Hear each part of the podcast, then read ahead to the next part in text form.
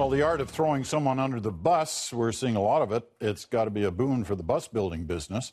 The insiders now leaving their partisan hats at the door. Please. Jamie, Kathleen, and David, they're all here at the table. Now, you're the professionals.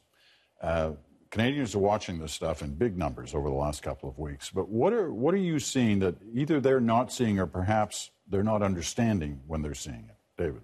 Well, from my perspective, Peter, I, am hearing a lot of commentary about how incompetent the management of this scandal is and how inept the people managing the scandal must be. And I think that's an incorrect conclusion. These people are sharp political operators. They're not stupid at all. When you make a decision about a scandal, whether you're going to have an inquiry or some kind of process, or whether you're going to stonewall it and tough it out, you make the calculation, I'll take slings and arrows for toughing it out. Is that going to be better or worse than the actual truth that will come out in an inquiry? They have obviously made the calculation. They're looking at numbers now. The polls are now showing that the prime minister's credibility is taking quite a hit over this. The conservatives would have known that because they will have been in the field doing nightly tracking all through this process. They will have known that, and they are still making the judgment that whatever damage is being done here is not as bad as the damage that would be done by throwing the whole thing open. So that tells me that they are making um, that, that, they're making a calculation that they still need to protect some piece of information. And one of the, the calculations in those nightly tracking seems to be that, they, that the Canadians are on side with the Prime Minister in terms of what should happen in the Senate in terms of getting rid of the senators. But that other stuff's pretty harsh. What are you seeing, James? Well, I think we're seeing that one of the truisms of politics that the PMO, the Prime Minister's office, is this incredibly powerful thing, the control entity that can control anything, isn't quite true because all of a sudden they're not able to control what's going on in the Senate. They're not able to control some things that are taking place in their in their caucus. They don't seem to be able to control the release of information as well. So I agree with David. These are smart folks. You don't get those jobs by you know not being experienced and pretty wily but we're seeing the limitations of the power of the prime minister's office. Hmm. I'm watching for actually how the opposition is trying to take advantage of the situation. I think what we don't see behind the scenes is the amount of feedback that actual general Canadians are sending in to opposition offices right now. We know that the public is incredibly interested in this story. They're talking about the water coolers, the cafes, and the bars. But just over the last couple of weeks, uh, opposition offices have received tens of thousands of emails on this. So what I'm watching for is actually how those opposition parties can actually use this opportunity to build those lists, possibly to fundraise or to get more member support going into the next election.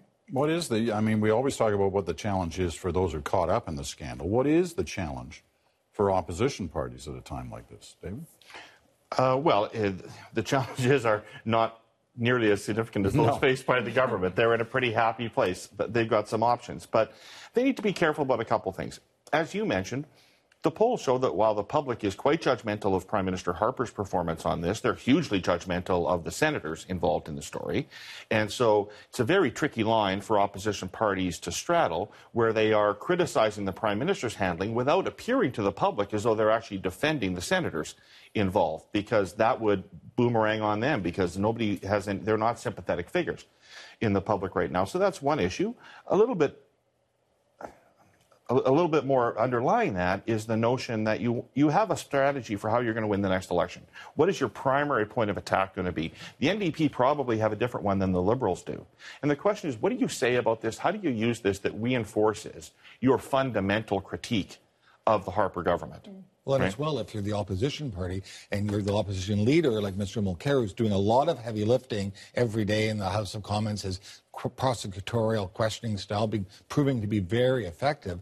But the, ch- the challenge isn't just to be effective in the House, it's to make sure that that support that you chip away from the government comes to you and doesn't, in this case, go to Mr. Trudeau.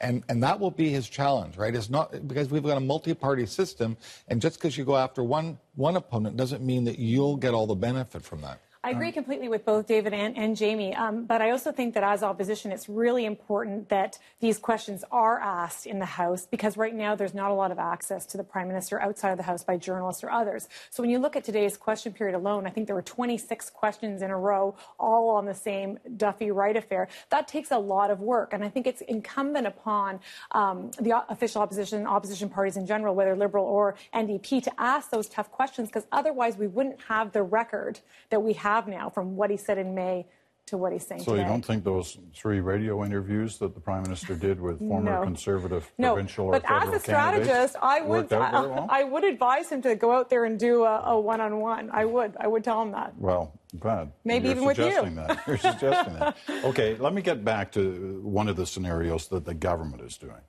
They keep throwing uh, a couple of people under the bus. Uh, been more than a couple actually throughout this, but they, then again today, as we watched on that issue after Nigel uh, Wright again, and, and, and, and really riding the bus over him. What what's the calculation you make when you decide to toss somebody in that direction? Well, first of all, there, there is an axiom in public affairs or political communications which says it always has to be somebody's fault. And if it's not somebody else's fault, it becomes your fault. So that's the premise or the idea that governs these mm-hmm. kinds of decisions, right? We don't want it to be the general or commanding officer, or the prime minister's fault. Therefore, we've got to say somebody else eh, is responsible for it. And when the public can understand that, oh, they did it, you know, they've been held accountable, then they let the, the, the big person off the uh, hook and, and on they go. So the question, as you ask, it becomes when do you actually do that or deploy it? And it's really a net benefit test. It's when the when the pluses of doing it out uh, outweigh the negatives because it's messy and it's ugly, and often it antagonizes the person you've thrown under the bus, who just perpetuates the news cycle by coming out and and and giving their side of the story. Very few people like to be spoken of in the House of Commons by the Prime Minister in those ways, and very f- few of them are going to stay silent. David?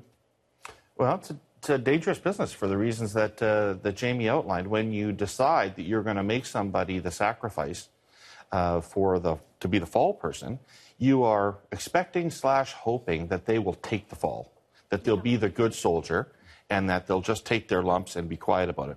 Sometimes they do, and sometimes they don't. Uh, and when they don't, as Jamie said, they can cause a lot of problems. So, in the sponsorship program, the Auditor General had itemized a number of prominent liberals who ran Crown corporations who were involved in the sponsorship program. Prime Minister Martin fired those people, exacerbating, taking the internal civil war in the Liberal Party to a whole different level. Well, in the election that followed, we found that our platform mysteriously leaked uh, to the media. So you have internal sabotage that you, you, you're breaking the cohesiveness of your team, and you are pitting your team against each other. So Mr. Wright may be a good soldier and just take this, or one day when he's not looking, Stephen Harper may have a bad day. All right, we've got to leave it at that, Kathleen. We're out of time, unfortunately. uh, but we'll pick it up again next time round because there's always a next time.